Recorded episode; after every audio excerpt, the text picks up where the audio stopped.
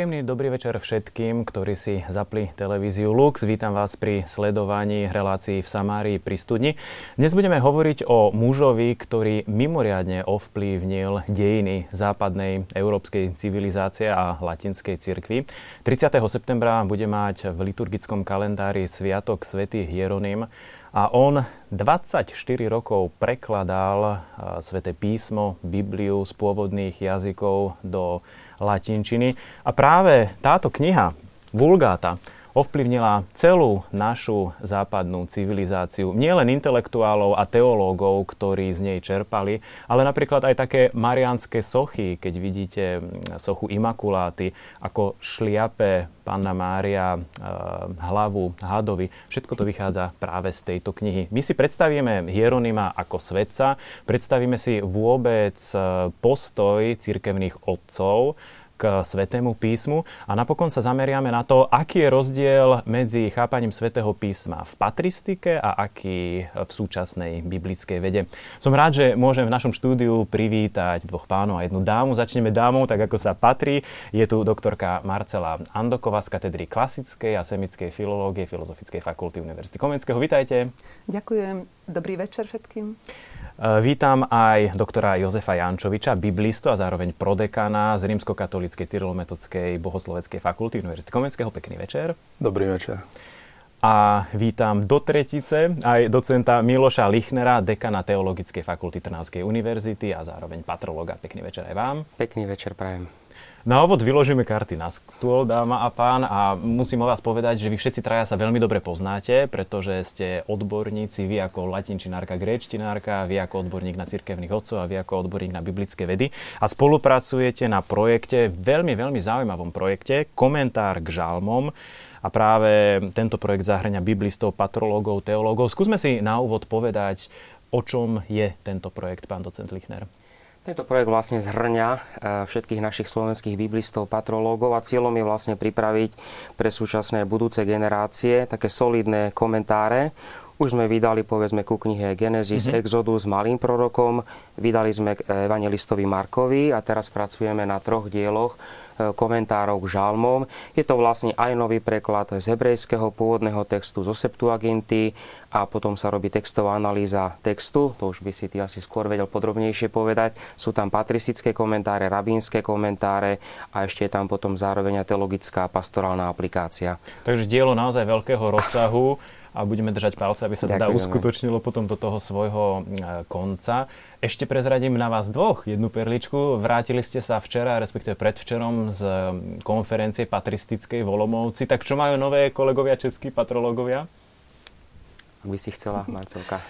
No tak e, ja myslím, že tiež pracujú na biblických komentároch e, práve e, spracovávajú a robia preklad e, v podstate proroka Izaiáša uh-huh. a mhm. v ďalšej fáze sa chystajú na žalmy, e, takže myslím, že tesne spolupracujeme a vidno, že aj naši kolegovia z Čiech majú záujem o podobné texty písma ako u nás. Tam by som ešte mohol dodať, že vlastne sme sa vrátili aj s takou spoločnou novinkou v spolupráci s Českou patristickou spoločnosťou, tak budúca konferencia bude u nás na Slovensku, v Bratislave a bude sa vlastne týkať recepcie a stredovekých a starovekých komentárov k Šalamúnovi, to znamená tri knihy, ktoré mu boli pripisované, Kazateľ, Príslovia a Veľpieseň, tak sa na to tešíme. Z vášho pohľadu, pán doktor, ten projekt Komentár k žalmom, vy ako biblista, ako hodnotíte? Tak je to veľmi náročná, ale teda mhm. myslím aj do budúcna perspektívna práca, pretože e, je to istým spôsobom priekopnické dielo, je to tímová práca, to treba povedať. A zároveň ja to hodnotím ako veľmi osožné, pretože spolupracujeme v týme a istým spôsobom sa doplňame, veľa sa učíme a takýmto spôsobom to môže byť potom, dúfam, že obohatením aj pre čitateľov. Kto nepozná písmo, nepozná Krista, takže naozaj musíme e, spoznať Bibliu, ale musíme spoznať aj osobnosť, ktorá Bibliu do nášho kultúrneho kontextu pretavila, a to je svätý Hieronym. Samozrejme, nepôjdeme nejako chronologicky a do detailov, ale skúsme si, pán docent Lichner, aspoň tú základnú kostru z Hieronymovho života. Keď som sa pripravoval na túto reláciu, zaujala ma jeho mm, aj povaha, aj tie životné peripetie, pretože nemal ľahký život, aj tá doba bola veľmi zaujímavá. Skúsme tou mladosťou, kedy sa narodil, čo robil ako mladý človek. Je to vlastne človek toho 4. a 5. storočia, kedy vlastne církev zažívala veľké zmeny. Je to de facto niekoľko desaťročí potom, ako bol daný církvi ten tolerančný edikt, ktorý umožnil církvi dýchať slobodne. Podľa všetkého Hieronym sa narodil medzi rokmi 347-348 a zomrel okolo roku 420, to znamená, že je aj súčasníkom svätého Augustína, ten rozdiel je niekoľko rokov. Narodil sa v Stridone, kde presne sa nachádza dnes Stridon, na tom sa veci hádajú a píšu o tom monografie. Niektorí hovoria napríklad, že to bolo v dnešnom Slovensku, ale ťažko povedať. Ale keby sme tak schematicky povedali, môžeme tam vidieť tú jeho prvú časť, kedy študoval retoriku u známeho Donáta až po jeho krst v dospelosti. Čo je veľmi zaujímavé, je to vlastne jeho pobyt v Ríme, kedy stretáva mnížské komunity, ktoré ho veľmi ovplyvňujú. Niečo podobné máme zachytené aj u Augustína v jeho dielach. Chcel by som sa vrátiť k tomu Donátovi. Ono, Donátus ako jeden e, z najväčších gramatikov neskorej antiky, študovať u neho to bolo čosi. To znamená, Hieronym bol svojím spôsobom intelektuál. Profesor Blanár má výbornú štúdiu Donátovská tradícia na Slovensku a v nej práve píše o tom, ako sa Donátová gramatika pretavovala aj do gramatik osvietencov v 17. storočí. To znamená, Donátus bol naozaj mimoriadne, mimoriadne významný. Vy, pani doktorka, ste aj študovali tú školskú tradíciu v antike a potom sa vrátime späť do Ríma. Musím povedať naozaj, e, práve na našej katedre e, bola e, minulý rok jedna diplomová práca, ktorá sa venovala týmto dielam gramatikov neskorej antiky, čiže Donátovi a Prisciánovi a dokonca on bol tak obľúbeným autorom Donátus, že v stredoveku sa vlastne učebnice gramatiky volali Donáty. Mhm. Aby teda ešte zdôraznili tento vplyv gramatika Donáta, musím povedať, že samozrejme študovať u takého chýrneho rétora to bol teda jednak aj z dnešného pohľadu dobrý biznis e, pre toho učiteľa, lebo to boli veľmi drahé školy a kto ich absolvoval a úspešne ukončil, mal pred sebou pripravenú celkom dobrú kariéru. Bolo to tak v prípade Hieronyma, pán kolega? Áno, bolo to. Tak ako dnes povedzme ľudia študujú manažment, tak v staroveku, ak človek chcel ísť do štátnej správy a chcel spraviť kariéru a veľmi dobrú kariéru, tak študoval retoriku. Inak je veľmi zaujímavé, že dodnes aj vo Francúzsku, povedzme, som sa dozvedel, tí, ktorí chcú ísť do politiky, študujú diela starých rétorov a učia sa na týchto príkladoch dodnes. Stálo by sa zamyslenie, že či by aj slovenskí politici nemali siahnuť po antických rétoroch, ale to by bolo zrejme už na inú tému. Poďme späť. Áno, poďme späť, do, poďme späť uh, do takej malej perličke. Antiky. Uh, Nevieme presne podrobnosti tej Hieronymovej konverzie, ale tam by som takú malú perličku povedal. Vo 8. knihe Význaní Confessiones Augustín popisuje situáciu, že dvaja akísi priatelia našli na stole životopis Antona Pustovníka a že sa vtedy obrátili, že to bolo v Trevíre. A mnohí komentátori hovoria, že jeden z týchto dvoch mohol byť Hieronym, pretože on bol štátnym úradníkom v Trevíre tam vlastne budoval svoju kariéru, ktorú ale potom zanechal. Aby sme ten životopis pravda veľmi nenaťahovali, po krátkom pokuse o akýsi asketický život odchádza smerom do východo sírskej púšte, kde ostáva okolo 8 až 10 rokov, kde získava aj základy klasických jazykov, teda v tomto prípade, aby sme povedali grečtiny a hebrejčiny, také prvé kontakty, uh-huh. ale zároveň sa stretáva aj s tou veľkou púšnou tradíciou a vlastne sám na sebe zakúša, čo to chce byť, byť pustovníkom, byť asketom. Potom je tam jeho vysiacka v Antiochii.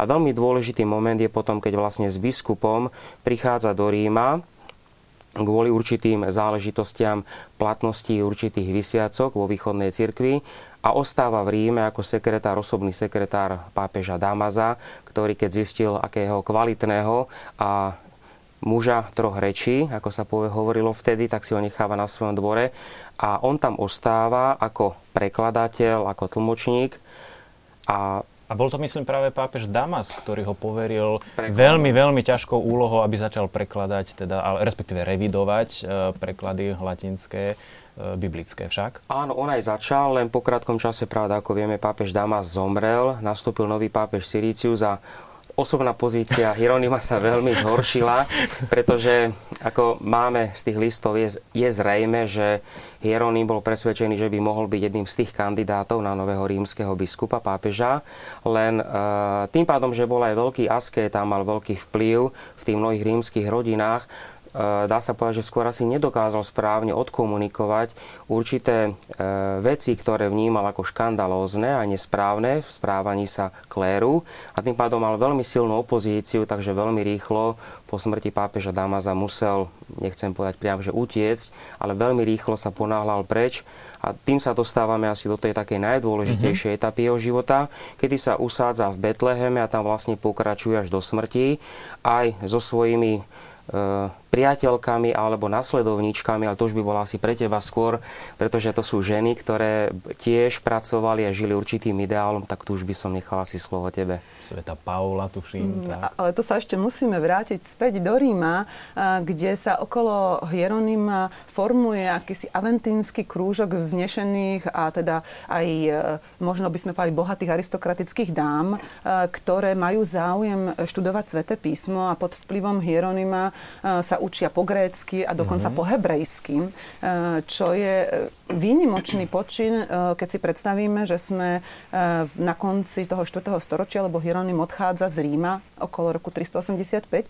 Čiže v tomto období, kedy to postavenie žien, pokiaľ išlo o vzdelávanie, nebolo celkom priaznivé a mnohé zo žien takéto vzdelanie nikdy nedosiahli, tak v podstate tento Hieronymov krúžok predstavuje by sme povedali takú výnimku, ale e, jeden z dôvodov, prečo aj mal Hieronym trošku také problematické postavenie v Ríme, bolo teda aj to, že ne, nepriaznivé jazyky samozrejme možno kade čo hovorili, keďže teda on sa venoval práve vzdelávaniu týchto dám, ale mm-hmm. e, on ich aj tak e, podporoval v asketickom živote, e, v živote naozaj zasvetenia sa Bohu a štúdiu písma a preto tieto dámy aj potom s ním odchádzajú na cestu do Palestíny, do Egypta, kde teda si urobia zástavku v Alexandrii, kde napríklad Hieronym počúva prednášky Didima Slepého, ktorý bol jedným z najväčších e, študentov alebo pokračovateľov e,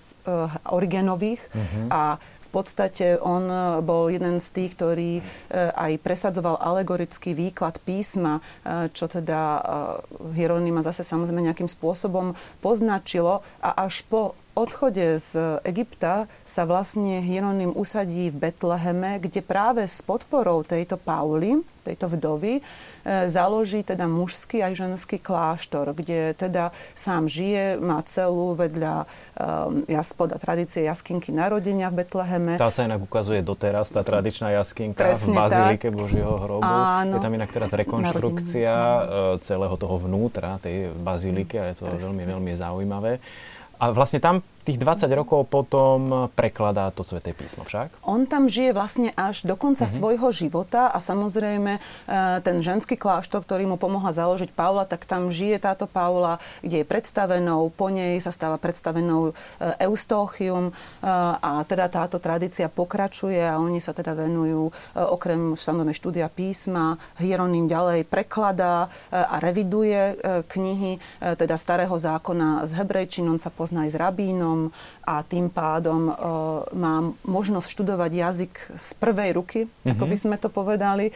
No a samozrejme venujú sa aj pútnikom, aj teda charitatívnej činnosti, keďže tam prichádzalo aj veľa chudobných ľudí e, do tejto lokality, či, ktorí chceli e, vlastne e, ísť navštíviť sveté miesta, takže bolo to taká komplexná činnosť. No a čo svätý Hieronym v podstate robí počas svojho života, píše okrem teda komentárov k Biblii, lebo on si vlastne uvedomuje dôležitosť toho, že komentárov musí byť viacero a rôzne, pretože e, text písma tu je, e, ale tie pohľady, ktoré e, na písmo sú, sú vlastne obohatením. Človek má právo, ako si to aj Hieronym uvedomuje sám, e, vybrať z toho, z toho komentovaného textu to, čo je najlepšie, to, čo najviac odpovedá pravde. Ako sa pozera moderná biblická veda na tú rôznorodosť komentárov?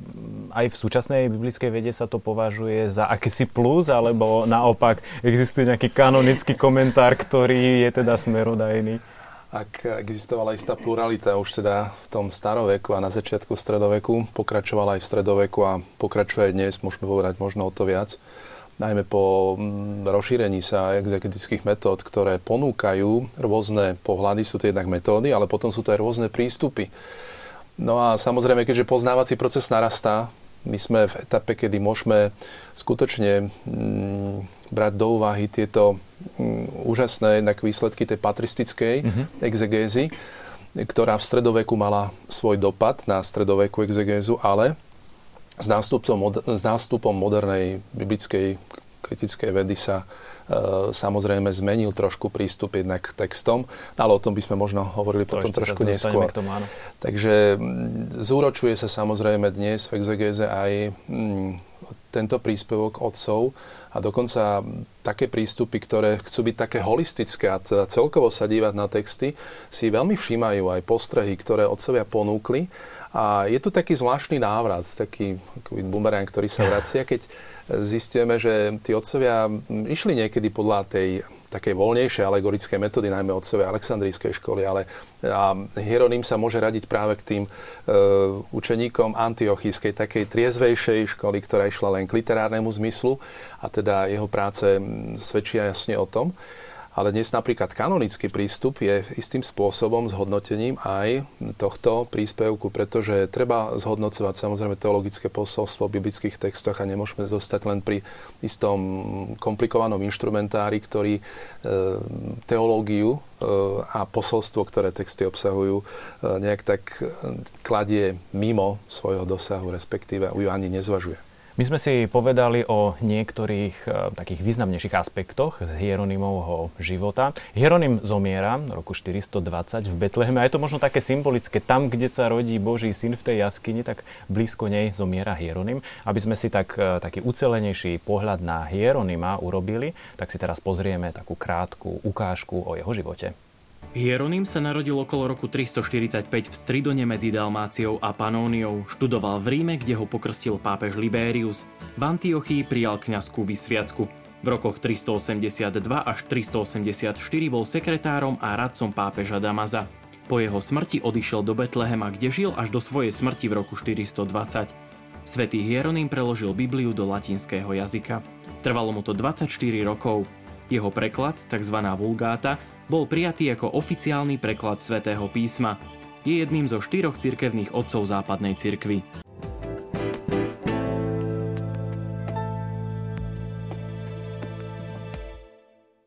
Dnes večer sa rozprávame v televízii Lux o svetom Hieronymovi a o jeho vrcholnom diele, Vulgáte, čiže latinskom preklade Biblie. Ak sa chcete zapojiť do našej večernej diskusie, ponúkam vám kontakty. Číslo vidíte na obrazovke 0905 60 20 60. Je to SMS-kové číslo, ktorá čej mailuje, môže poslať svoj mail na adresu v Samárii zavináč tvlux.sk. Poďme sa dotknúť ďalších tém, o ktorých budeme rozprávať. Vy ste, pani doktorka Andoková, chceli naviazať na slova pána e, doktora Jančoviča, tak máte priestor, nech sa páči. Ďakujem. Mňa práve v tejto súvislosti zaujal e, dokument, exhortácia emeritného pápeža Benedikta XVI. E, Verbum Domini, uh-huh. kde sa vyslovene v 37. bode vracia k cirkevným mocom a k ich prínosu a hovorí o tom, že teológia cirkevných otcov je pre nás veľmi dôležitá, aby sme sa k nej aj my dnes vracali práve preto, že srdcom ich teológie je sväté písmo v jeho celistvosti.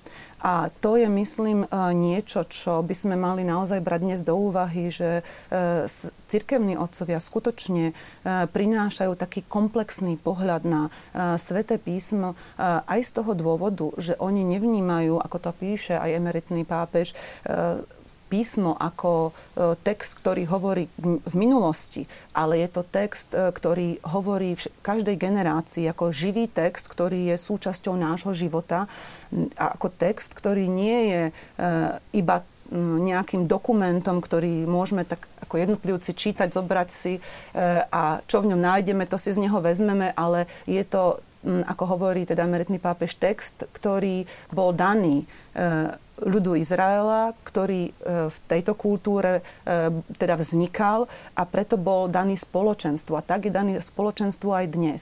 A veľmi ma zaujalo to, že práve emeritný pápež v tomto dokumente Verbum Domini neraz cituje slova svätého Hieronima, mm-hmm. cituje z jeho listov a z rôznych jeho diel, aby túto svoju myšlienku podporil. Keby sme boli trocha takí seba kriticky, tak toto nám práve vyčítajú pravoslávni kresťania, že naša latinská církev v istých momentoch svojho vývinu ako keby pozabudla na církevných otcov. Nikdy sa ich síce nevzdala, ale nie vždy ich tak intenzívne študovala ako v pravoslávi. A práve východní kresťania si na tom zakladajú, že tú tradíciu církevných otcov študujú, teda najmä východných církevných otcov študujú. Z vášho uhla pohľadu, pán docent, prečo u církev cirkevných otcov a vôbec aj u mníchov, prvých mníchov, ktorí boli v Egypte a v Palestíne, písmo zohrávalo takú dôležitú úlohu, tak ako o tom hovoril aj emeritný pápež. Tak nemuseli študovať také veľké množstvo komentárov a ďalších kníh, ktoré máme dnes v našich knižniciach, ale písmo bolo pre nich to, čo nám pripomína druhý vatikánsky koncil, že písmo je dušou teológie.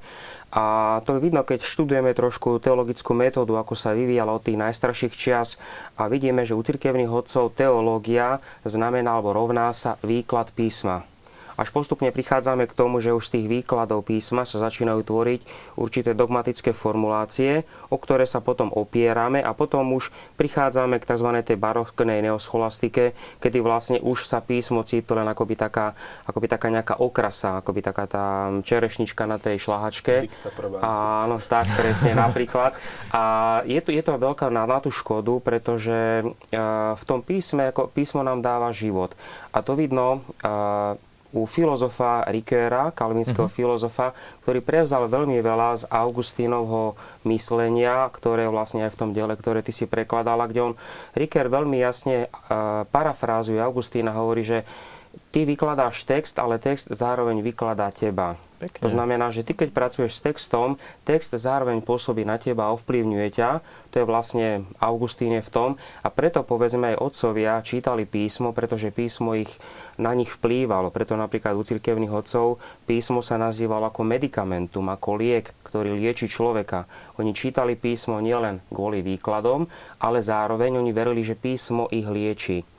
Tam je trošku aj ten vplyv stoickej filozofie, lebo stoici tvrdili, že najdokonalejšia filozofia je tá, ktorá mení človeka k lepšiemu. A tuto bol práve argument cirkevných otcov, ktorí tvrdili, no čo viac mení človeka ako čítanie písma. To sú pravda konverzie a preto pre nich oni sa aj považovali nie za teológov, lebo to je až 9. storočí toto slovo začína používať, ale považovali sa za pravých filozofov. A to bolo aj v Augustinovom prípade. Ano. Zober a čítaj. Zober a, a čítaj. A samozrejme tá konverzia hneď, hneď nastala. My už sme spomenuli, dáma a páni, tú e, skutočnosť Aleksandrijskej školy. Okrem nej bola aj Antiochijská škola, tak skúsme si povedať o týchto veciach viac. Páči sa. Ďakujem. No, v podstate tu ide o prístup e, k čítaniu písma, alebo teda písem, e, ako by sme mohli povedať. V podstate Aleksandrijská škola je škola, ktorá sa viac zameriava na alegorický výklad písma. To znamená, že hľadáme za tým textom niečo, čo nám chce povedať. Aby sme si tak vedeli lepšie predstaviť možno v podstate alegória alebo typológia, jednoducho povedané, je to, že my, kresťania, čítame napríklad texty Starého zákona e, optikou Nového zákona. To znamená, uh-huh. že ich vnímame ako predobraz e, o Kristovi a o tých udalostiach, ktoré prídu. A vlastne Aleksandrijská škola občas niekedy až príliš zachádzala v týchto alegóriách a hľadala teda tie novozákonné proroctvá a tie obrazy e, až príliš často, zatiaľ čo antiochijská škola naopak sa snažila ísť ad verbum, ad literam, čiže k doslovnému výkladu písma e, a je to asi také bližšie tomu, čo robia aj biblisti. Ak sa nemýlim, pán kolega, ty by si na to mohol nadviazať, e, hľadať naozaj význam slov a ako hovorí Hieronym, dôležité bolo pro ňoho prekladať aj každ- poradie slov, keď Aha, prekladal. Aha. Lebo aj poradie slov má svoj význam, keďže autorom písma je Duch Svety. Ako je to s tým moderným biblistickým pohľadom na, na vec? Naozaj sa držíte iba toho doslovného e, významu textov, alebo ako pracuje moderný biblista? Ešte možno na doplnenie, čo povedala uh, Marcelka, že teda skutočne Hieronym, keď prekladá, tak ide slovo po slove a toto zdôrazňuje a hovorí teda, že je poradie slovo inšpirované a teda skutočne to ad literam je pre neho dôležité. Dnes samozrejme sú rôzne typy prekladov uh-huh. a podľa toho môžeme hodnotiť, možno aj ten Hieronymov, ktorý chcel byť taký doslovný. Sú aj dynamické typy prekladov, dokonca až parafrázové, ale snažíme sa napríklad aj my v tom našom spoločnom diele komentárov k starému zákonu robiť tzv. komentárový preklad, ktorý chce byť doslovný, ale teda samozrejme zvažuje pravidla Slovenčiny a e, pokiaľ je možné, tak sa snažíme vyjadriť to v zrozumiteľnom jazyku e, pre čitateľov, aby sme nejak zase neznásilňovali aj ten náš jazyk, ktorý si vážime. Ehm, dnešná biblistika, môžeme povedať, aj pod vplyvom trošku Aristotelovej filozofie, pretože to je zaujímavé trošku zvážovať, na pozadí antiochickej školy bol skôr platonizmus uh-huh. a téma ideí ehm, a svet môžeme reálny svet vnímať práve cez tieto idei, tak e, práve tá Alexandrijská išla k, takém, k tej res, teda k, tomu, k tej veci, k tým e, k, priamo k slovám. A e, niečo podobné sa udialo aj v stredoveku pod vplyvom aristotelizmu pod vplyvom práve zložky reálnosti v našom živote.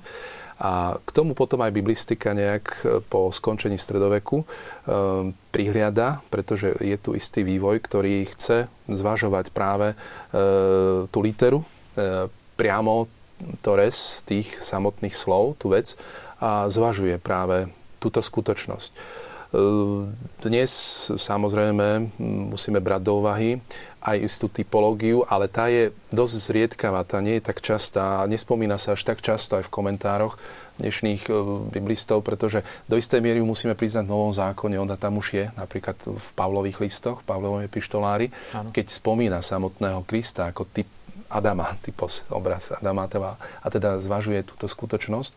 Ale mm, sme o mnoho triezvejší v takom alegorizovaní, pretože otcovia niekedy šli skutočne až ponad, v každom jednom detaili, v každej jednej veci videli už odkaz na Ježiša Krista. Uh, takže tu je istá taká mm, také vyváženie skutočne práve tou, Alexan- uh, tou antiochiskou školou, ktorá niesla potom aj tú triezvosť, ktorá teda sa nejak tak premieta aj v dnešnej biblistike.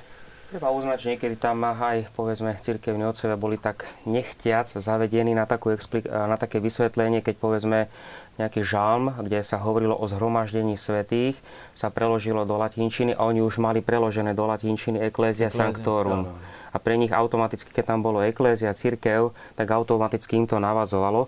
Ale môžeme aj tak povedať, že okrem týchto dvoch hraničných škôl, ktoré sú na pozadí ktorých súperov, častokrát bolo to, že to boli dva patriarchálne Presne stolce, tak. ktoré častokrát bojovali o to, ktorý z nich je dôležitejší. Bola tá slávna pentarchia, áno, 5 áno, takže častokrát, bohužiaľ, e, mnohí kvalitní teológovia doplatili na to, že e, skôr z takých tých e, priam politických dôvodov by sme mohli povedať, ale už samotný Origenes eh, spomína, častokrát hovorí, že okrem toho klasického literárneho výkladu, a vieme sám, že on veľmi dobre ako sa snažil o ten kvalitný text, o tú hexaplu, hovorí, že je alegória a hovorí, že to alegóriou je Kristus.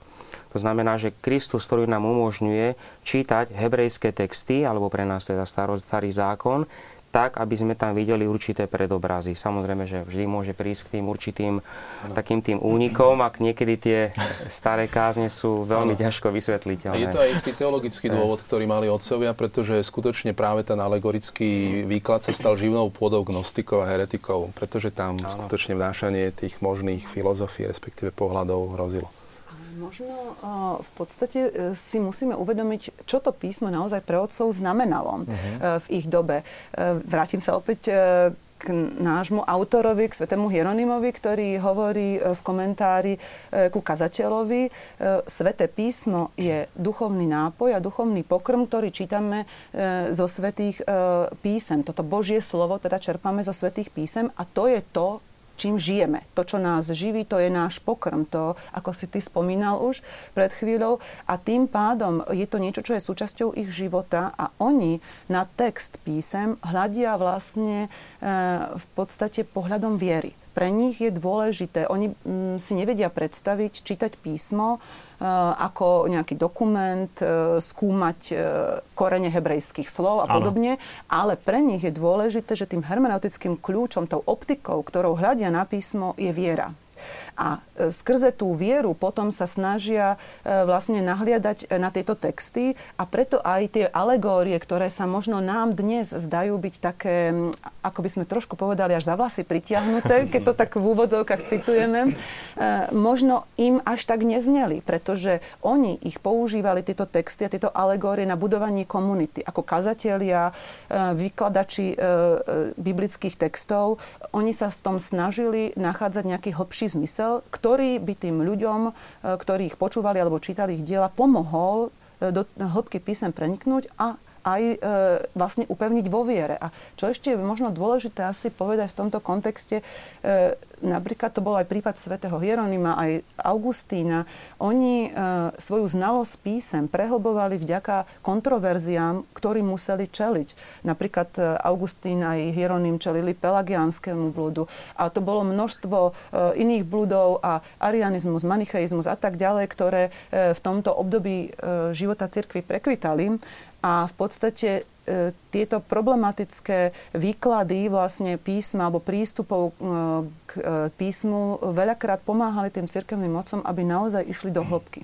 Som veľmi rád, že ste spomenuli, pani doktorka, tú Hieronymovú myšlienku písmo ako pokrm duša. Veľmi mi to pripomína tú pokoncilovú liturgiu, druhý Vatikánsky koncil zdôraznil tú biblickú zložku práve, že aj Biblia popri Eucharistii je tým pokrmom duše a stále a, a predkladá sa teda veriacim aj stôl slova, aj stôl Eucharistie. Druhý Vatikánsky koncil veľmi zásadne mení tú e, teológiu, ktorá sa začala vyvíjať e, po Tridenskom koncile a zásadne sa navracia k tej skutočnej tradícii, nie tzv. tým pseudotradíciám, ktoré sa nám objavili potom v tých 70. 80 rokoch a hovorí o dvoch stoloch. Uh-huh. Hovorí o stole Božieho slova a eucharistickom stole a veľmi jasne zdôrazňuje to, čo zdôrazňovali cirkevní otcovia, že my vlastne dvakrát prijímame Krista pri omši. My ho prijímame a my sa ním môžeme krmiť, priam povedané, počúvaním Božieho slova a my sa ním živieme potom v Eucharistii, keď ho prijímame. A tam sú už tie slovné hračky, ktoré ty ako filologička lepšie vieš, keď Augustín sa hrá s tým slovom, že, lebo my tak nie, nám sa trošku stráca ten význam, keď sa hovoríme, že sme kresťania, ale v latinčine tam sa to, že sme Christi, to znamená, že sa stávame priam Kristami. Mm-hmm, A to jednak Bibliou a jednak Eucharistiou. Veľmi zaujímavé. Možno, keď hovoríme o tom stole Božieho slova, je dôležité povedať, že Vatikánsky, druhý Vatikánsky koncil skutočne rozkryl a otvoril to písmo naplno, pretože dovtedy bolo čítané, boli čítané iba lekcie z Nového zákona. Áno. V podstate epištola, dokonca miesto určené pre ňu a potom evanelium, kdežto starý zákon sa nečítal v liturgii a tu sa otvára skutočne to bohatstvo svätého písma v tej pluralite a my máme možnosť počúvať state starého zákona, potom máme možnosť počúvať um, epištol, alebo teda listy, listy. svätého mm-hmm. Pavla, respektíve katolické listy a potom evanelium. A napríklad evanelium svätého Matúša, ktoré sa čítalo najviac, ako biblická kniha najviac čítaná v dejinách Matúšovo evanelium, čo poznačilo samozrejme aj náš pohľad a perspektívu teologickú v katolíckej cirkvi, sa mm, otvára aj voči iným evangelistom a číta sa aj Marek. Máme tie cykly, e, tri cykly, mm-hmm. Matúš, Marek, Lukáš a dokonca aj Ján sa vnáša v istých obdobiach, napríklad vo veľkonočnom období, aby aj teda Jánovi sa dal priestor. Prichádzajú k nám už aj vaše maily, budeme im postupne venovať pozornosť. Len zopakujem tú mailovú adresu, vidíte ju aj na obrazovke v samári zavináč tvlux.sk a ktorá či píše SMS-ky, môže SMS-ku poslať na číslo 0905 60 20 60. No, my tu máme vulgátu a, a ja už som na úvod e, relácie povedal, že vulgáta mimoriadne ovplyvnila dejiny západnej európskej civilizácie a vôbec e, latinskú církev. Skúsme sa teraz dotknúť práve tejto problematiky, miesto vulgáty v latinskej církvi. Treba povedať, ruku na srdce, Hieronym nebol prvý, ktorý samozrejme prekladal uh, do latinčiny uh, Svete písmo alebo Bibliu. Aké máme preklady pred Hieronymovské? No, pred Hieronymovských prekladov bolo nechcem povedať, že nespočetne veľa, ale myslím, dosť. E, že ich bolo dosť. veľmi, veľmi. Presne ako hovoríte, pán redaktor. Práve to bolo zaujímavé. Veľmi často práve tieto preklady vznikali v Severnej Afrike, lebo my vieme, že liturgickým jazykom v Ríme ešte do 4. storočia v podstate bola gréčtina. Zatiaľ, čo v Severnej Afrike už po roku 200 málo kto vie dobre po grécky a stále ich je menej a menej.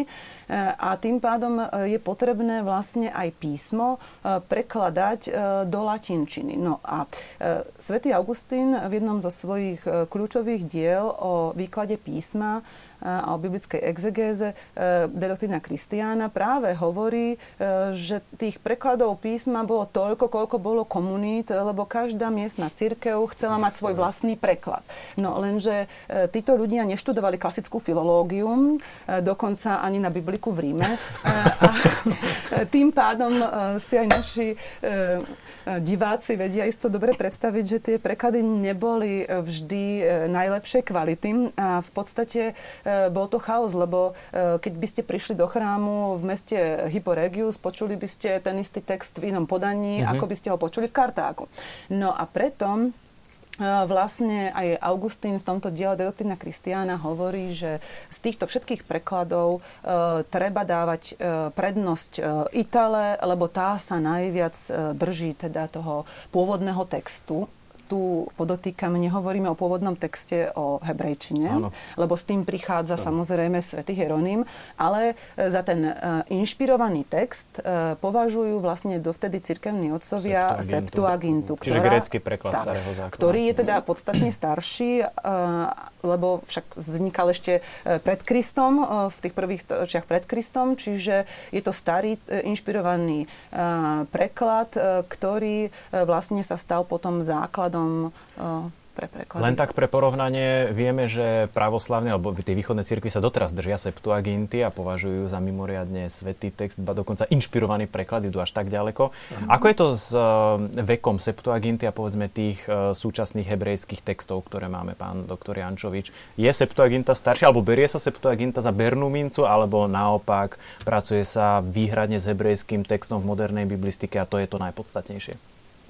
Tak Septuaginta ako starobilý grécky text, e, ktorý je prekladom starého zákona, je v poslednej dobe oceňovaný opäť mm, a dáva sa mu istý priestor. Mm-hmm pretože my môžeme na základe Septuaginty zisťovať, že mm, v podstate existovali predlohy, textové predlohy pre tento grécky starobilý preklad v hebrejčine, ktoré sa odlišujú napríklad od toho e, textu hebrejského, ktorý dnes je takým záväzným pre moderné preklady. A to sú napríklad mazorecký text Alepského kódexu, respektíve Leningradského kódexu.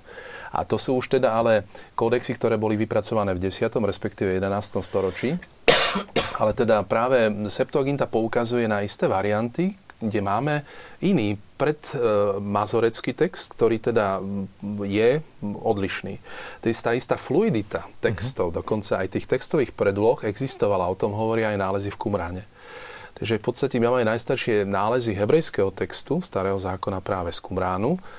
Potom práve kvôli starobilosti greckého prekladu sa dáva a zvažuje vždy aj preklad Septuaginty. No a práve tým rozhodnutím Hieronima k Veritas Hebraika, k hebrejskému textu, pretože to boli čisto aj pastoračno-teologické dôvody, prečo on sa sústredil na hebrejský text, pretože obviňovali kresťanov, ano. Židia práve z toho, že e, preklad Septuaginty nezodpovedá hebrejskému textu, tak Hieronym urobil skutočne zmenu paradigmy, môžeme povedať, a vzal do vahy hebrejský text a preložil teda mm, v podstate tento text, prekladal ho e, do latinčiny. A teda my máme tento literárny monument západnej kresťanskej kultúry v podobe vulgáty, ako dôsledok, veľmi vážny dôsledok Hieronymovho rozhodnutia, ktorý má vplyv, môžeme povedať, do isté miery aj na dnešnú biblistiku pretože dáva sa váha hebrejskému, hebrejskému textu. textu. Áno, dáva sa váha, lenže už sa zvažuje napríklad aj v tom našom komentári k starému zákonu, ktorý robíme, berieme do váhy aj e, Septuagintu a robíme do Slovenčiny preklad tých starozákonných textov práve zo Septuaginty. Takže máme tam na porovnanie text v slovenčine, je to preklad z hebrejčiny a preklad z greč, starobilej grečiny Septuaginty a môžeme porovnávať. Tak naozaj, kto má záujem siahnuť po pramení týchto biblických textov v slovenskom jazyku, tak od, nič iné nám nezostáva, než odporúčať práve tento váš projekt, a aby si to ľudia mohli porovnať. Ako je to s tým hebrejským textom, ako je to ano. s tým gréckým textom, Myslím si, práve je to, že vlastne dávame tie dva preklady z hebrejského a z gréckého textu vedľa seba, sa ako by sme sa tak vracali k cirkevným otcom, pretože hoci odporúčal aj Augustín povedzme Italu a hoci povedzme Hieronym robil tiež preklad, ale či Ambros, či Augustín vždy mali vo svojich knižniciach skoro všetky dostupné preklady a všetky považovali za inšpirované. A to Aha. máme častokrát, keď Augustín vykladá žalm, tak začína ten komentár vždy takým spôsobom, text nám hovorí toto, ale máme iný kódex, kde máme toto iné slovo a dokonca nájdeme aj toto, čo nám tým chce Boh povedať. Lebo oni boli presvedčení, že ak sa stal takýto nejaký preklad, môže byť chybný, ale keď ho Boh dopustil, tak asi tým chcel niečo povedať a vlastne na tom oni tvoria tú teológiu častokrát. Že hrajú sa s tými slovami, lebo boli retori, boli to dnes by sme povedali slovenčinári, aby sme to tak... Ale ono to nebolo až také jednoduché. Uh, viete, my si dnes zoberieme uh, ekumenický, katolícky, e, evangelický preklad. Áno. Všade máte nadpisy kapitol, uh, veršov, ale toto vôbec neexistovalo. Ten text, ktorý mali cirkevní e, otcovia k dispozícii, bol bez interpunkcie. E, bol to vlastne jeden súvislý text, kde neboli veľké malé písmená, e, až na mená samozrejme. A tým pádom bolo niekedy veľmi ťažké rozlíšiť, kde má byť koniec vety, kde má byť čiarka, kde, má, kde ten, to ďalšie slovo vlastne patrí k tomu, čo predchádza, alebo k tomu, čo nasleduje. Preto v starovekej cirkvi bol aj ten zavedený úrad lektora. To nebolo hoci čo, že každý si mohol prísť a čítať, pretože by no. čítal chybne. Lektorát, to bola mimoriadne dôležitá liturgická funkcia v starej cirkvi. Presne. A preto sa vždy čítalo na hlas. E, to bol svätý Ambros, ktorý bol v podstate výnimkou, pretože mal slabý hlas. E, tak Augustín to zaznamenal, e, že prišiel som do jeho záhrady e, v Miláne a po, videl som, ako biskup Ambros číta písmo potichu. Áno, ale ináč to nebolo bežné práve kvôli tomuto lekcio kontinua. Či, čiže v podstate tu vlastne by som ešte chcela tak zdôrazniť, že prečo aj e, sa siahlo po rôznych prekladoch, ako si Miloš ty spomenul, práve preto, lebo niektoré tie preklady mohli lepšie vystihnúť mm-hmm. aj mhm. to delenie a ten zmysel toho. A samozrejme, nebol to len problém latinských prekladov, ale aj grécky otcovia sa často často vracali povedzme e, k prekladom e, z Hexaply, ktorú teraz e, zostavil Origenes, čiže neraz sa u greckého otca stretneme u Eusebia napríklad, že ale Simachus hovorí toto. Čiže to je v podstate dôvod, prečo oni takto často siahajú po tých rôznych textoch. Veľmi som rád, že ste spomenuli práve Origena ako jedného, môžeme povedať, z najväčších otcov alebo najväčších postav patristiky, hoci jeho osobnosť je tiež svojím spôsobom kontroverzná. V tomto zmysle nám píše Jarmila z Poltára, využila e-mailovú adresu v samári zavinač tvlux.sk. Chcela by som sa opýtať, čo najviac vyčítal Hieronym Origenovi, keď na začiatku bol jeho veľký obľúbenec a potom taký tvrdý odporca. Pán docent uh, Môžeme takto povedať. Uh, Hieronym uh, bol veľmi ovplyvnený Origenom a spočiatku aj prekladal jeho diela. Eh, problém nastáva vtedy, keď Hieronym sa rozkmotril so svojím priateľom Rufínom, ktorý zastával naďalej Origena a tým pádom, keďže eh, Hieronym bol na strane biskupa, ktorý šiel proti Rufínovi, tak vlastne Hieronym sa kvázi pridal do druhého tábora a tým pádom vlastne chtiac, nechtiac eh, začal teda písať a teda nesúhlasiť s Origenom. Takže tam boli skôr takéto častokrát ľudské dôvody, ako vieme, na ktorých padajú častokrát veľké veci. A tak toto býva aj pri tých rôznych schizmách alebo takých rôznych nepokojoch v cirkvi, už v starovekej cirkvi, keď tie jednotlivé patriarchaty medzi sebou zápasili a jedno, jednoducho tie teologické školy, možno ani nie tak z vieroučných, ako skôr z takých prestížnych dôvodov vznikali. Vy ste chceli, pán doktor? Či som sa povedať, že Hieron, uh, Origenes, keďže žil v storočie skôr, tak jeho žiaci urobili možno istú nadprácu a práve to spôsobilo potom aj postavenie Origena do istého zlého svetla, no a potom tie kontroverzie teda boli podmienené už aj tou prácou tých jeho žiakov, ktoré teda Častokrát to bolo aj tak, že pravda v staroveku niečo ako copyright neexistovalo a keď niekto niečo napísal, tak to bolo dostupné všetkým.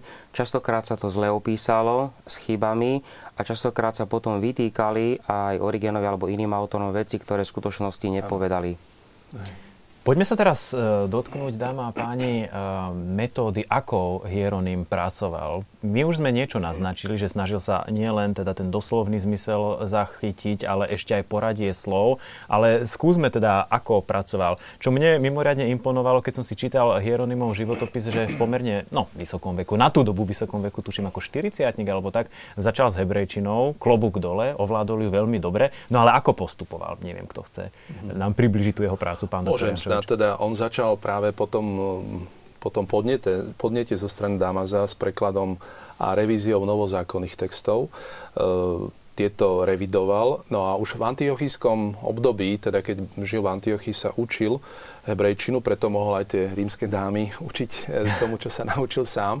A potom pokračuje samozrejme v Betleheme, kde sa rozhodne po istom období, práve po tej revízii, pre ktorú používal aj e, Hexaplu Origena, kde robil revíziu starozákonných textov, najmä na základe Septuaginty, potom sa rozhodne radikálne, pretože sa mm, vezme do úvahy práve ten hebrejský text.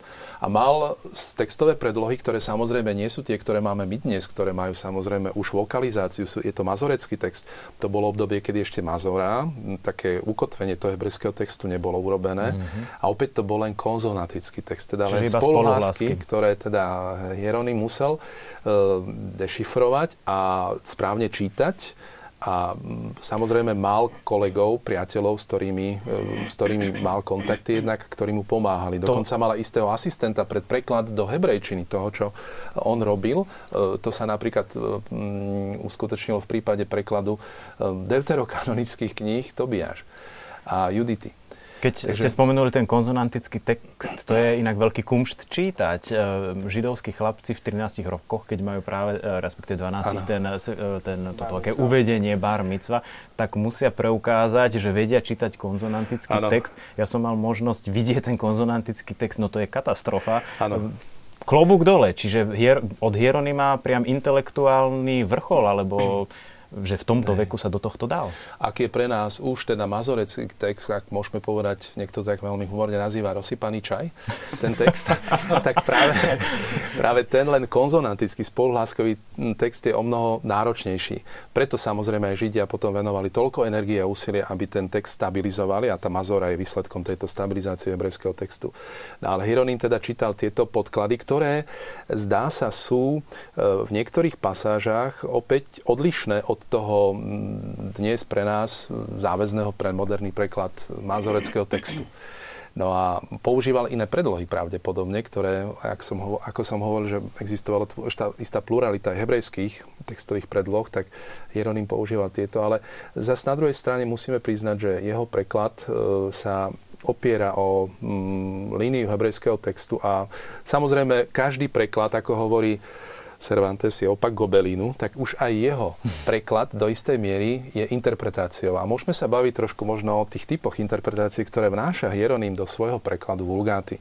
A sú to, sú to rôzne vstupy, ktoré Hieronym robí. Napríklad je veľmi dôsledný v preklade hebrejských, respektíve aramejských mien v biblickom texte. Uh-huh. A ani ho neuvádza to meno v tej pôvodnine, napríklad keď je označený Jozef v Egypte menom Safenat Paneach, tak on v podstate preloží toto meno uh, v tom hebrejskom texte priamo do latinčiny a dá mu uh, v podstate meno Jozefovi ako Salvatoris Mundi živiteľ. alebo živiteľ áno, sveta. Alebo, mhm. áno, v tomto prípade skôr živiteľ, pretože záchranca teda cez to, že dodával to bilie pre egyptianov, ktorí boli v práve období hladomoru a podobne respektíve máme iné miesta, kde vnáša aj svoju znalosť dokonca istých e, reálií, napríklad mytologických, keď hovorí v knihe Job o štrku Kokitu a Kokitos je jedna v podstate mytologická rieka Hadesu, ktorú v hebrejčine nenájdeme.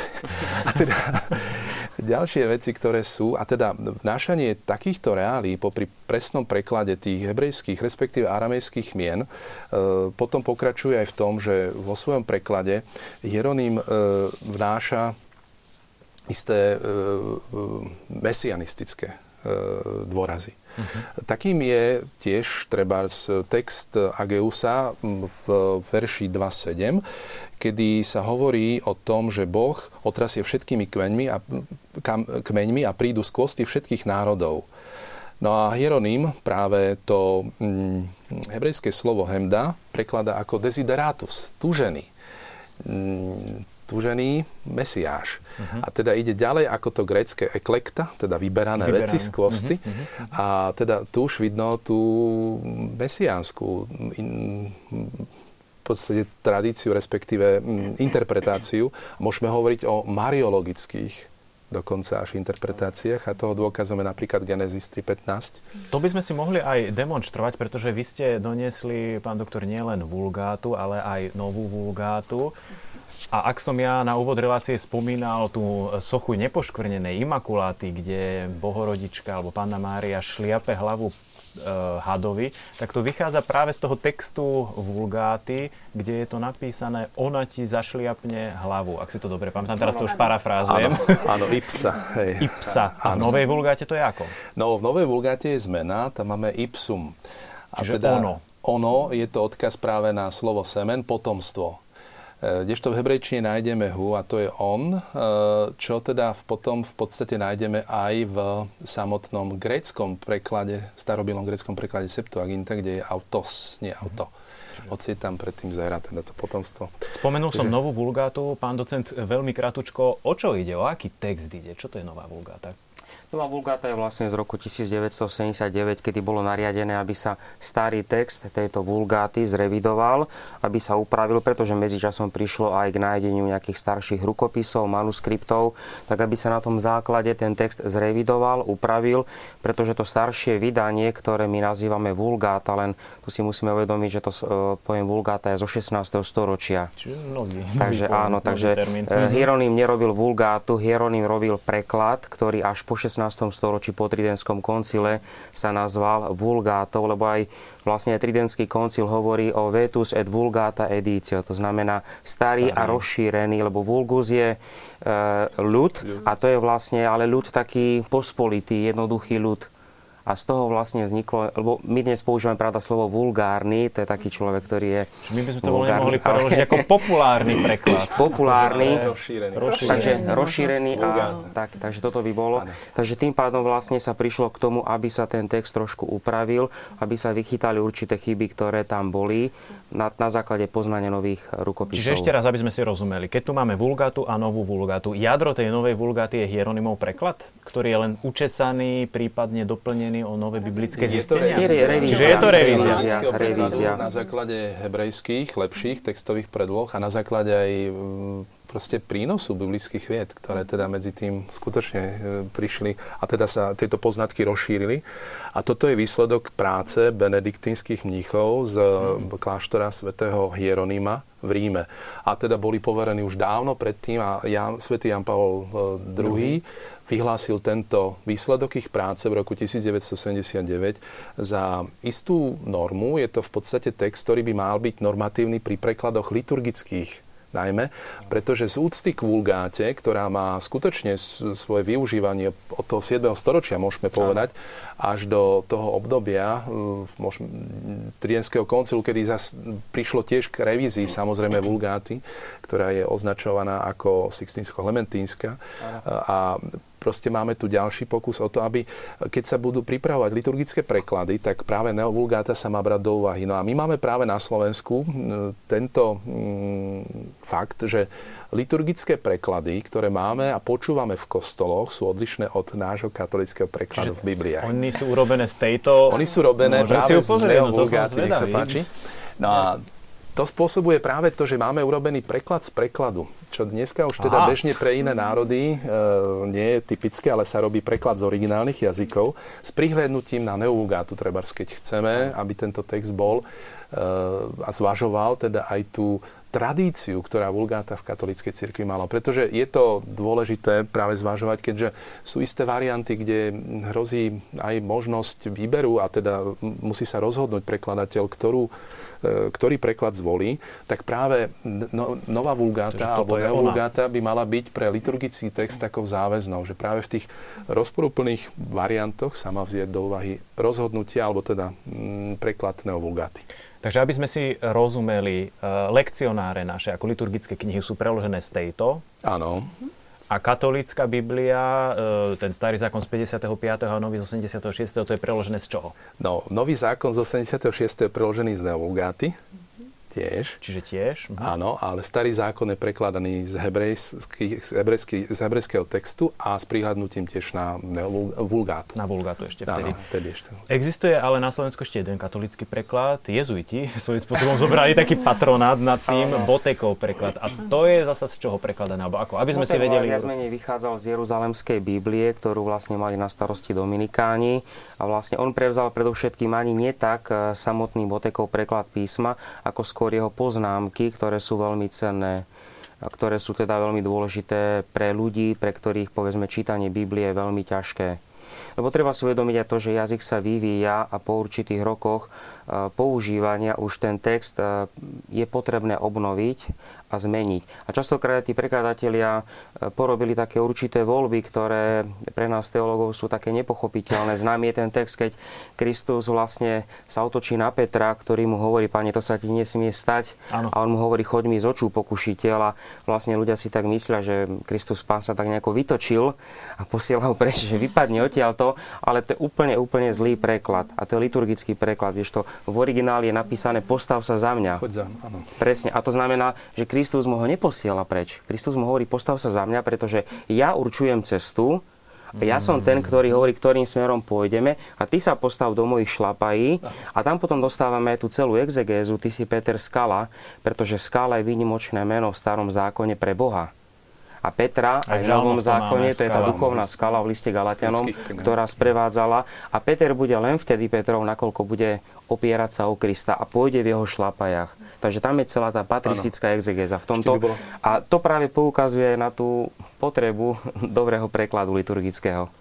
Ešte bolo zaujímavé možno v tomto súvise, čo hovoríš, povedať, že práve sa to udeje na ceste do Jeruzalema kedy tak. nasledovanie a cesta sú veľmi dôležité motívy tej časti Marko Evangelia. Keď povie Ježiš e, Petrovi, choď za mňa, nasleduj ma poriadne istým spôsobom. Takže je to ešte kontextualizované o mnoho hlbšie v tomto. Aby sme skončili náš taký výklad o slovenských prekladoch Biblie, veľmi to je taká vsúka, ale myslím si, že ľuďom to môže pomôcť, aby vedeli, že čo vlastne čítajú a čo majú v rukách. Povedali sme si o Botekovi, povedali sme si o katolíckom preklade, svojím spôsobom autorizovanom, ak to tak nazvem. Ano. To je ten Vojtechovský v úvodzovkách.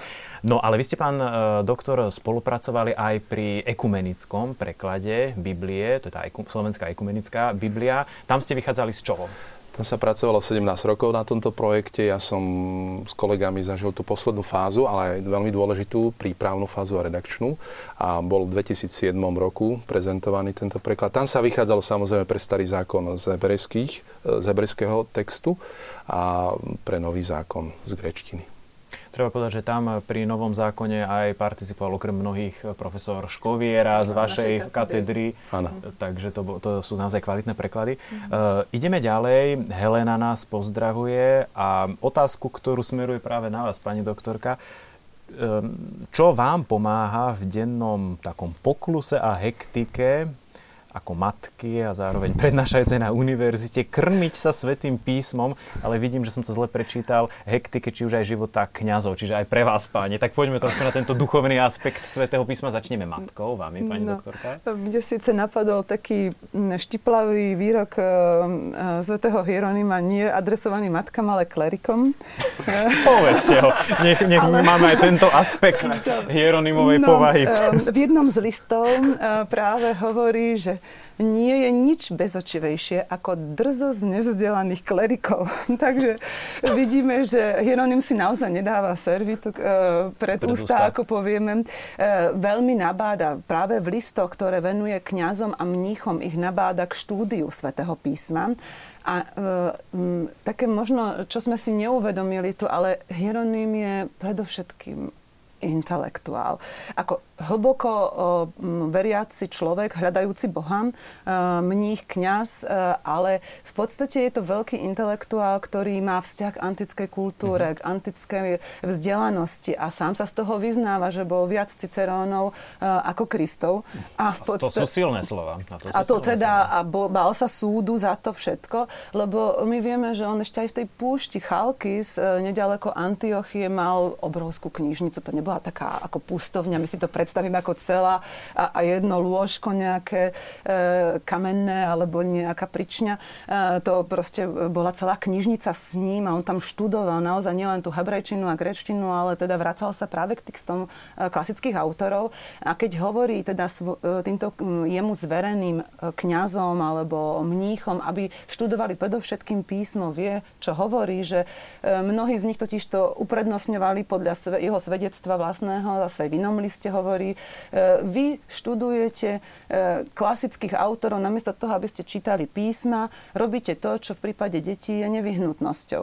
Lebo deti sa museli učiť samozrejme v tých školách v 4. storočí diela klasikov. No a Hieronym, keď už teda tu bolo spomenuté, čo mne pomáha, tak ja by som tak nadviazala na to, že Hieronym bol aj vychovávateľ. To možno mnohí z nás nevedia, my tu hovoríme o veľmi e, vážnych a dôležitých veciach, ale e, dôležitou vecou v živote človeka je aj práve možno tá výchova detí. A čo je zaujímavé, tak Hieronym Hm, pomáhal vychovávať teda nielen svoju sestru prostredníctvom listov, e, ale tým, že teda mal kontakt aj s týmito vzdelanými e, veriacimi ženami a teda možno poznal aj tú ženskú mentalitu, pomáhal podľa svedectva minimálne dvoch listov, 107 a 128, um, pomáhal vychovávať vlastne malé dievčatá s uh, priateľom, ktorí sa na ňo obracali, lebo my vieme, že koncom 4. storočia bola taká častá prax zacvecovať vlastne dievčatá už od útleho detstva pre ten zasvetený život vlastne. No a Nepovedali by sme, že takýto muž, ktorý prekladá e, hebrejské texty e, do latinčiny, sa bude zaoberať takými drobnosťami v úvodzovkách, ako je napríklad výchova, hm. malého dievčaťa, keď hovorí e, matke Léte, malej Pauli, že musíš ju povzbudzovať, aby, aby chcela sa učiť a da, netrestajú, keď to nevie, ale ju skôr odmeň nejakou sladkosťou, keď to dobre urobí. A Až takto pedagogicky? Áno, úplne. On hovorí o tých sladkostiach. Medové sladkosti vyslovene spomína. A urobí jej e, písmenka z dreva alebo zo slonoviny, aby to vyzeralo ako skladačka, aby sa s tým hrala. A keď Pekne. jej to nejde, tak jej pomáhajú obťahovať písmenka. Takže antický Komenský, keď to U, trocha preženiem. Doslova a do písmena. No a um, keďže, ako som už spomenula, v tom 4. storočí uh, deti sa vzdelávali v pohanských školách, lebo iné na výber nemali. Hmm. Dnes máme školy kresťanské, cirkevné, súkromné, všelijaké. Vtedy e, boli všetky teda školy helenistického typu, čiže klasické. A deti sa tam učili napríklad abecedu, alebo alfabetu, alfabetu teda, vtedy, by sme povedali, na základe rôznych mytologických postav a e, antických bohov. No a Hieronym navrhuje, však to sa dá robiť na základe mien prorokov, patriarchov a apoštolov a takto sa môžu učiť. Čiže e, pre mňa je veľmi zaujímavý práve tento aspekt. E, napríklad e, vysvetľuje matke práve tohto dievčatka, že nesmieš s ňou rozprávať takým tým detským jazykom a od malička v podstate jej s ňou rozprávajú kultivovanou rečou, aby, jazyk ne, aby reč nekomolila, lebo to jej ostane. Áno, čiže to sú také... Že takéto psycholingvistické úplne, aspekty. Mm. Presne tak, takže tak asi. Poslucha, e, respektíve diváčka sa pýtala aj vás, keďže ste nie len vysokoškolskí pedagógovia, ale zároveň kňazi, že ako vám Svete písmo alebo Biblia pomáha pri tom duchovnom živote a raste a možno aj také vaše súkromné vyznanie, vy a Biblia, čo to pre vás znamená, pán docent?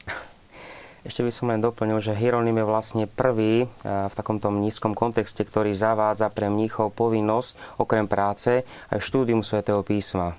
To je vyslovene taká nevi, e, veľká novinka, ktorá sa potom objavuje v určitých tých nízkych hnutiach. A tým vlastne dokazuje to, čo, je, to, čo povedzme aj svätý Jan Zlatoustý v jednej kázni sa raz stiažoval veriacím a tak veľmi nahnevaním hovorí, veď vy neviete ani koľko listov napísal svätý Pavol. Takže... Nechcem bičovať do vlastných radov otázka, keby sme sa spýtali veriaci v kostole, že ako... ale žartujem samozrejme a z Starovek, ale myslím si, že tam je tak neustále, neustále to veľmi krásne, to, čo povedzme teda ja sa skôr venujem, pravda, Augustínovi, Hieronimovi tak trošku pomene, ale neustále tam sa stále objavuje tá istá základná myšlienka vždy v inom. A to, čo mne veľmi silne dáva, že to písmo je teda nielen text, s ktorým pracujem vedecky a teologicky, ale to text, ktorý mne hovorí do môjho života, ktorý je vlastne zrkadlom, ako Augustín hovorí, písmo je zrkadlom, kde vlastne môžem vidieť aj stav svojej duše, kde môže vidieť sám seba a to písmo mi ukazuje realitu, lebo pravda niekedy my by sme si tak sami seba radi vykreslili, aký sme dobrí, úspešní a neviem čo, aký sme nábožní, lebo ľudia nás niekedy aj tak trošku zincenzujú. A práve to sväté písmo nám hovorí pravdu, že ty si takýto, že si ospravodlivený hriešník a neustále potrebuješ Božie milosrdenstvo. Mohla by som na teba nadviazať, keď ty to pozeráš z tohto uhla pohľadu a ja sa na to pozriem inak, aby som ešte odpovedala našej diváčke. E, v podstate e, my si musíme uvedomiť, uh, Hieronym urobil tri revízie žaltára, čiže žalmov. Mm. A uh, on mal takú veľmi zložitú povahu. Uh, ten uh, citát, ktorý som tu citovala, vidíte, že bol to taký priamy až ostrý človek občas. Možno by sme povedali slovami dnešnej psychológie, uh, bol taký cholerický a trošku možno konfliktný. A uh, možno práve uh, to, že on uh, tie žalmy toľkokrát čítal, opravoval tie preklady. Možno práve z nich čerpal to, čo z nich napríklad čerpám ja. Pre mňa sú žalmy naozaj e, tým výkrikom k pánovi, pretože e, tak ako sa medzi nimi nájdu žalmy chvály, no. žalmy e, preklínania, občas máme chuť preklínať. A Hieronym myslím, že mal toľko konfliktov za svoj život, že isto preklínal tiež. Ak preklínal slovami žalmov, myslím, že to celkom chválihodné.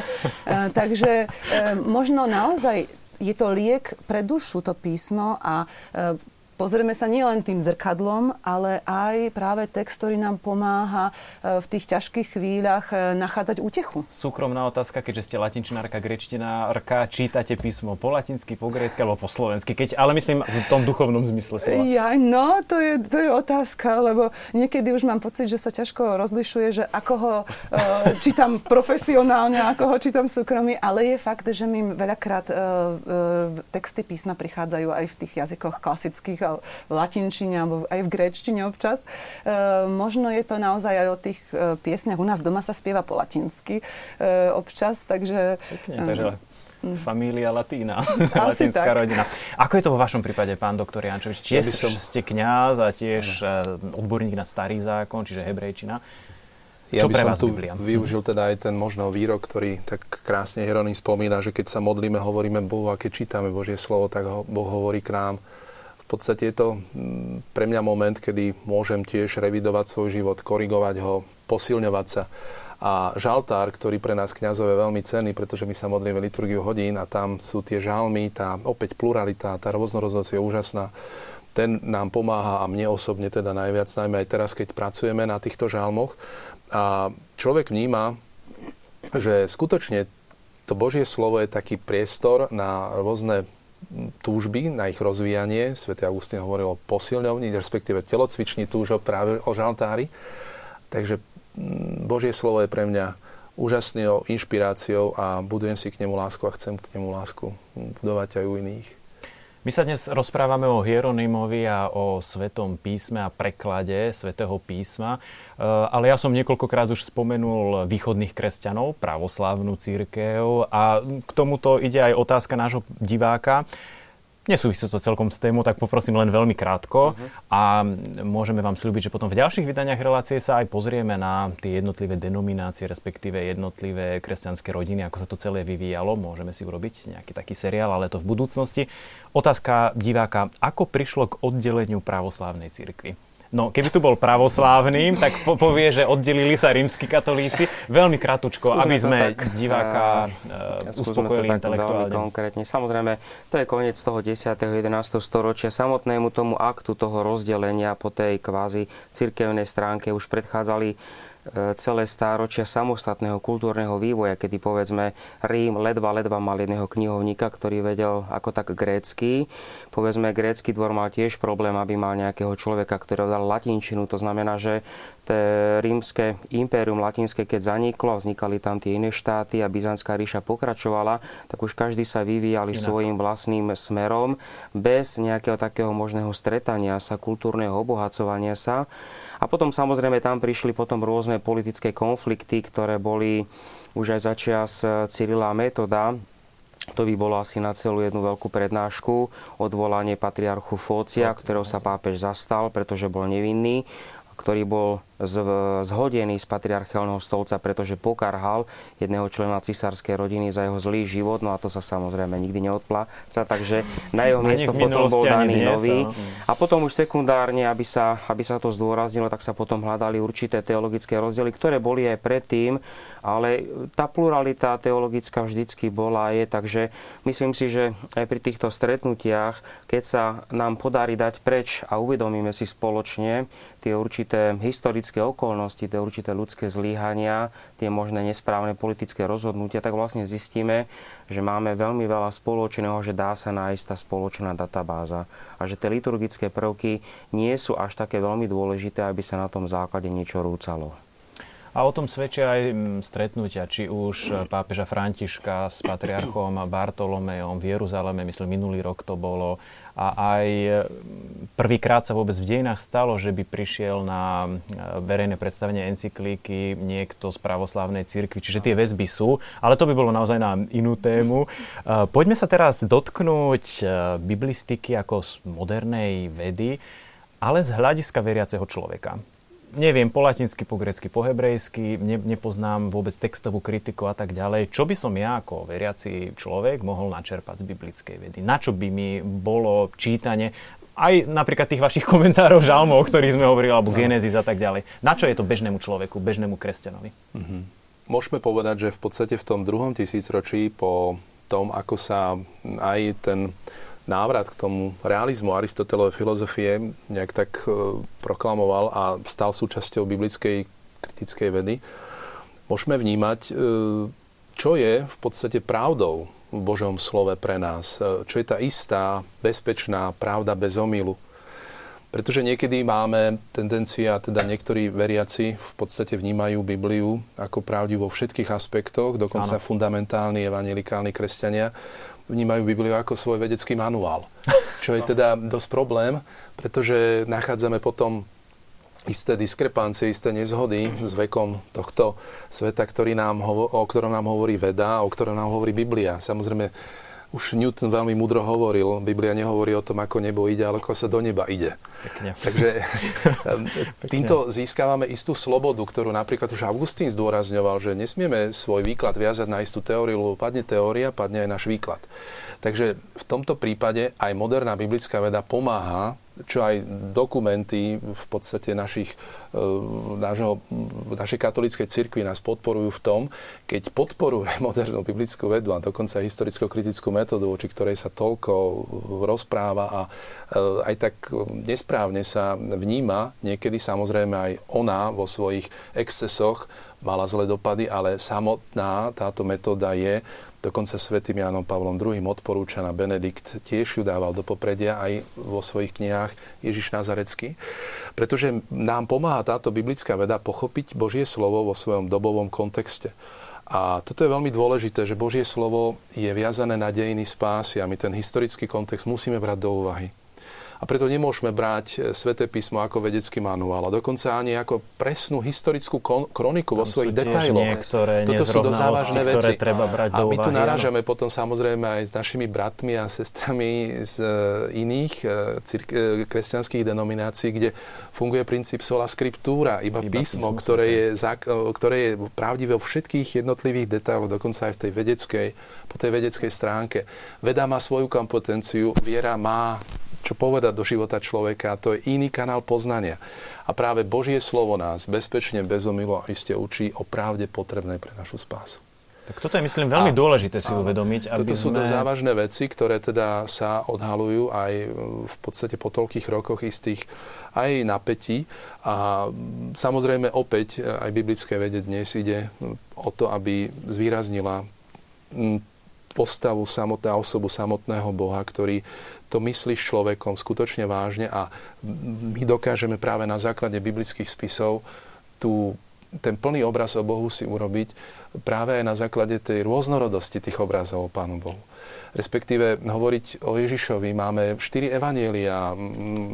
V podstate bola tu tendencia vytvoriť istý kompilát, ktorý nebol v cirkvi prijatý Diatesárov no Taciana Sirského. Uh-huh. Ale musíme brať do úvahy všetky tie teologické pohľady a práve o to ide dnešnej teologic- uh, biblickej vede zdôrazňovať uh, tú teologickú perspektívu, respektíve ten redakčný moment, prečo sú takto zoskupené výroky v tej uh-huh. finálnej podobe.